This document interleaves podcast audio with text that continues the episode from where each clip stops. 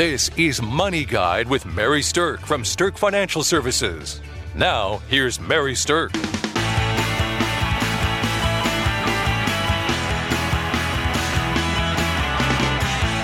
Welcome to Money Guide with Mary Sterk, and today we're going to be talking about when markets correct. And with me today, I have Kelsey Banke. Welcome, Kelsey. Hi, Mary. Kelsey is a certified financial planner. She's been with Sterk Financial for quite a long time. And Kelsey and I do a lot of work on the actual managing of money in our clients' accounts. In fact, Kelsey heads up our research division in terms of the ongoing tracking we have for quality control and making sure that the assets that clients have are positioned in what we feel are good choices. And one of the things that that means is that she and I spend a lot of time talking about how to position things in such a way so that they are going to try to capture as much as they can in an up market, but also position to try to reduce or stem some of the losses in the down market.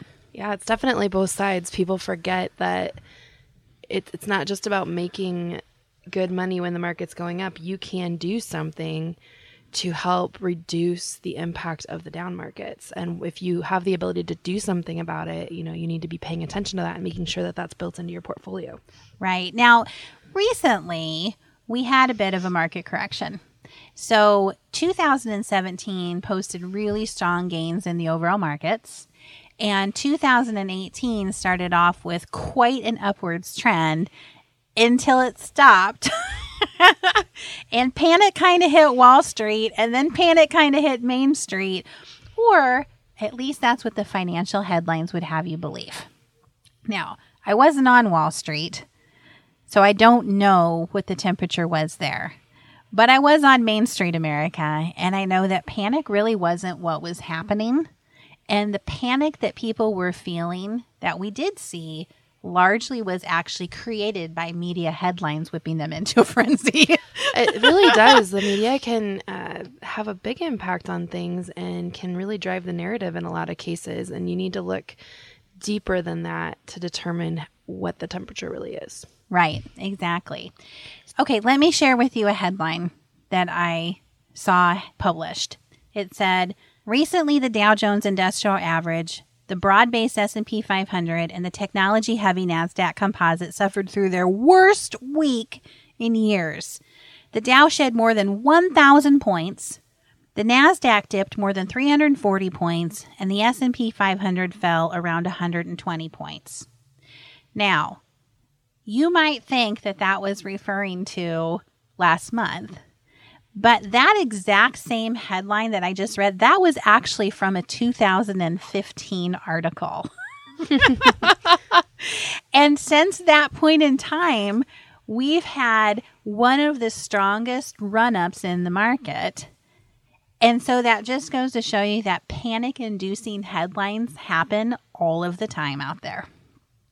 They do. And as things, you know, as we continue to, to tick up higher and higher and higher on all these indexes, you know, the points have a smaller and smaller value. So mm-hmm. unless you're talking about, you know, rates or percentages, you know, a thousand point swing, that's a lot, but it's a lot less than it was ten years ago. Right. And when um, the when the Dow was ten thousand, a thousand point swing meant ten percent. Yes. But when the Dow's twenty thousand, a thousand point swing only means five percent. Mm-hmm. But it still sounds really, really scary it to say scary. thousand point swing. It does. And, and we've talked about this before that, you know, the news isn't going, oh, we had an average day. that uh, doesn't sell newspapers or headlines or clicks. uh, it, it's they're really trying to show you the really great things happening or the really horrible things happening. And you're not really seeing those those middle days. Um, and I think we talked about this before in a different show. But, you know, I, I went into Mary's office one day and I said, Mary, this is the, the headline. Dow sees worst day in five years or something something along that line. What they failed to tell you is they just erased the gains the previous day had. Yeah. So it sounds like it's a really scary thing, but all we did is just go back to where we were the day before. Yeah. Insane. So I was laughing because I saw a headline that said the market soared fifty-two points. And I'm like, what are they talking about? That's soaring. Or the market plummets eighty-two points. I'm like, listen, if you got on an elevator and your choices were soar or plummet, you might not want to take that ride. But that's what they're trying to make investing in the market feel like. Yeah. So again, go back to the data, go back to the, the fundamentals of the investments you have. Don't rely just on the headlines to tell you what's going on in the market, because they're not always going to be uh, the best information for your decision making. Right. So here's the truth of things. Stock market corrections actually happen fairly often. So the U S economy naturally peaks and troughs over time, and in response, the markets are going to have peaks and troughs as well. In fact, S and P five hundred corrections of ten percent or more, including those that actually do turn into a bear market, occur nearly every one and a half years. Okay? Every year and a half, a market correction statistically on average occurs. That's every three hundred fifty-seven trading days. And that's been the average since nineteen fifty-seven. So when you see a headline that is preaching doom and gloom because we have a market correction happen, that is clickbait. That is somebody trying to sell something based on fear. And the truth of it is, you should expect this to happen every year and a half, because it does. It's not only an up roller coaster. There's going to be some downs to it as well. So you got to just, you know, weather the storm and keep in mind what your, your goals are and what you're trading for. Right. And this statistic of them happening every year and a half is from Deutsche Bank. So the long story short is that corrections are an inevitable mar- part of stock ownership. And there's nothing you can do as an individual or an investor to stop a correction from occurring. It's just part of the deal. Now, the good news about it, though, is that stock market corrections rarely last very long. So in a broader context, when the market corrects, the corrections last for a shorter period of time than a typical bull market does, which means we tend to have longer periods of up than we have periods of down. So when you look at history, Kelsey, how long would you say the average correction tends to last? Uh, statistics show it's, you know, eighty-seven or so trading days. Um, for the typical correction, and it can come out to about thirteen percent, give or take a little bit. So it's really not as severe as as you might think it would be. And and there's going to be some that are way more severe than that and last a lot, lot longer than that. Again, that's an average, so you got to keep in mind there's much longer and much shorter durations than that. But it's hap- it'll happen, and you just have to be ready and have the plan to weather the ride. Right. That's the biggest thing that you need to keep in mind, is having a plan to weather the ride. Because here's the truth. Your risk tolerance level should never change based on what's happening in the market today. Your risk tolerance level and how much money you should have positioned in the stock side of the market has everything to do with when you're going to utilize that money, how comfortable you are with the ups and downs of things, and potentially even your age. So those factors drive your risk level, not fear of, oh my gosh, the market's dropping. So that's why financial planners, by and large, will counsel people to ride it out, because the truth of it is your risk level shouldn't be correlated with current market performance. It's a hard pill for people to swallow sometimes, but it's one of the better pieces of advice that we can give. Absolutely. It's something that, you know, working with a, a financial professional, this is one of the biggest things that we can do, is coach through some emotional times. Yes. Um, and avoid emotional mistakes, which trading at wrong points of the market are emotional mistakes. So if you're looking for some guidance, and especially if you're approaching retirement, I'd like to invite you to attend our retirement readiness seminar that we have coming up on April the fifth. We've partnered with Western Iowa Tech's Lifelong Learning program, and if you're within five to ten years of retirement, this seminar is for you.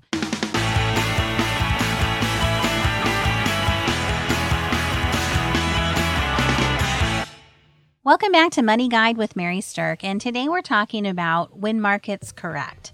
So we've talked about the fact that stock market corrections happen often. In fact, on average about every year and a half. We've talked about the fact that they also rarely last for very long.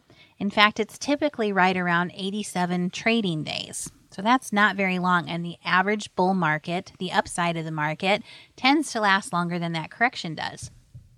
Now we're going to talk a little bit about some other issues to keep in mind when you think about market corrections. So the next thing that I think is very important for listeners to key into is we cannot predict what is going to cause a stock market correction. Now, it may be inevitable, but it isn't predictable. No, it's always, you know, hindsight that shows you what the cause was. And, you know, going into a situation, you don't know what the, what it is going to be until you're looking back. So um, anybody that's telling you they can time the market and they can help make the exact right decision at the exact right time, it, it doesn't have the ability to do that that I'm aware of. So uh, otherwise I probably wouldn't be sitting around giving you financial advice is my... Right. My They'd be on a beach with a Corona somewhere right? saying, ooh, that was fun. Right. Yeah. So that's why we fall back on those principles of smart investing and honoring your risk tolerance level, keeping your diversification and doing all those things that both give you the most potential on the upside, but also protect you on the downside. And it might not be a super cool um, thing to have your portfolio be diversified when the market is um, performing in amazing ways. However, you have that protection in for when the market swings the other way, and it's going to swing without predictability. Sometime. Yep, mm-hmm. It's going to swing. So one of the frequent questions that we get from people is, well, now, you know, if I have you manage my money, like, you're going to call me if you think that the market's going to go down, right? And then and we'll move out of it before that happens. And the answer that every single financial planner should be saying out there is, oh, no, definitely no, that's not what's going to happen. And if they're telling you that that is what's going to happen, then you, that is a big red flag, my friends, and you should be walking away from that office because there is no way to predict it. And if they're trying to time the market, they are always going to fail at getting out at the right time when the markets are going to go down, and they are definitely going to fail on getting back in at the right time when they're going to swing back up. Because the truth of it is that the retracement or the upside following a correction sometimes happens really frequently right away. Yeah, we've done shows on the past where the best days frequently follow the very bottom. Right. So by the time you gauge that it's it's safe to go back in, the best days might have already happened. Yes. So the the timing of the market, the reason that is so unlikely to be successful is you have to make two perfectly correct decisions. One on when to get out and one on when to get back in in order for that to work. And the chances of somebody being able to do that, it's it would be purely luck. It would not be based on actual data. Otherwise, there'd be a lot more people doing that. So right. Uh, be very careful in how you try to move and react during those market corrections. So what should you be doing in a correction? Smart investors know that corrections create opportunities for people to buy. Now, your emotions will tell you the exact opposite of that. Mm-hmm. They'll be like, oh, no, sell, panic, panic, sell. The market's going down. I'm going to lose everything, right? That's the fear that, of course, headlines and news is going to make you be thinking. But when the market drops, that means that prices are lower. And you've all heard buy low, sell high. But the ugly, ugly truth of that age-old axiom of buy low, sell high is that buying low usually feels really scary. It can, yeah. When you buy during a correction, ladies and gentlemen, that's what buying low feels like. And it's not super fun for anybody. Nope. But you're in this to try to make a profit. And if that's the case, you have to take advantages of when we see lowering prices, right? It's like, do you want to buy something for full price or do you want to buy it when it's on sale? And when a correction happens, it's like the, what do they call it? The Blue Book special at the Kmart. Yeah, or the, the annual sale, you know, that isn't necessarily annually, but uh, yep, that's exactly. When, that's when you want to buy. If you can buy something after the market's corrected ten percent, you're getting those those pieces potentially at a, a ten percent discount. So um, if you have cash on the sidelines and, and your intent was to invest it at some point, then looking at those corrections as an opportunity to put that money in is something to consider. But you're right, doesn't necessarily feel good. Right. And it doesn't mean that it's but immediately going to make right. money, right? It certainly can do, go down more, and you could have an immediate initial loss. And then when the correction comes back again, then you start to see some advantage to having made that decision.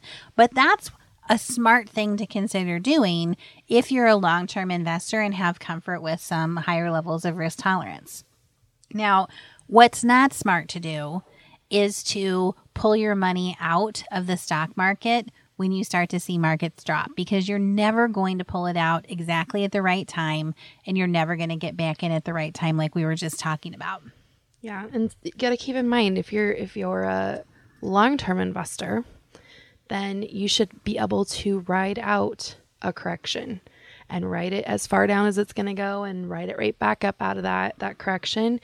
If you're a short-term investor and you're nervous about this, then you might not have your money aligned correctly, or you might not have the right emergency account set aside. You know, I've, I've had some people say, well, what if I lose my job? Then that money's, you know, in a correction's not going to be there. Well, that, nec- you know, you need to have other money set aside that isn't exposed to the market to that degree to help protect you in those situations. So if you're starting to feel a lot of anxiety about the market doing what it's doing, it's time to reassess, make sure everything is is where it should be, and make sure you have the right account set up. Right. So what Kelsey's really talking about is, like, what's the purpose of this money? If your purpose is that you're not going to be using it for ten to fifteen years, then you really should not have any major issue with letting things ride when corrections happen, because statistically speaking, over time, that's considered a long-term investment horizon, and you should be fine just letting it roll. Now, if you're a short-term trader, however, though, or if you're planning to use that money in the next three months, six months, year, or something like that, you already should have that risk level blended into that pool of money. So your money and your investment decisions should be aligning with whatever the purpose of the money is and the time frame that you're going to use it. That's very important. And a correction and the fear that comes with a correction is usually a really good time for people to assess their overall purpose of their money, as maybe it's shifted since the last time you looked at it. Exactly. Whenever we have a correction and I get a call and people are really, um, for lack of better words, worked up, mm-hmm. that's a good time to sit back and reevaluate and say, okay, what's this money for? What other money do you have? What's that money for? You know, what's your time horizon? Have you changed since the last time we talked? Are you going to retire sooner than we had originally planned? And just really uh, wrap our arms around the whole situation and make sure.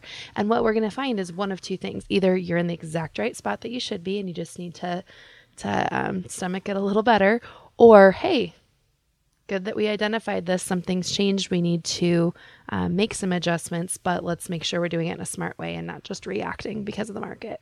Right. Now, I want to speak to a segment of listeners that might be the more aggressive investors out there, and you might even be using something that's called margin. And for those of you who don't know what margin means, basically margin means that you've borrowed money from the investment company in order to invest in your portfolio. So let's just say you had a portfolio that had one hundred thousand dollars worth of real money in it. Your investment company, based on a certain set of criteria, may have authorized you to borrow another eighty thousand dollars that you can also invest. You're going to be paying margin interest costs, but hopefully you're actually making investment earnings with that borrowed money that outpace what it's costing you to borrow. Okay, so that's the theory behind margin. It's only suitable for people who are more aggressive and have a longer term risk or a longer term time horizon.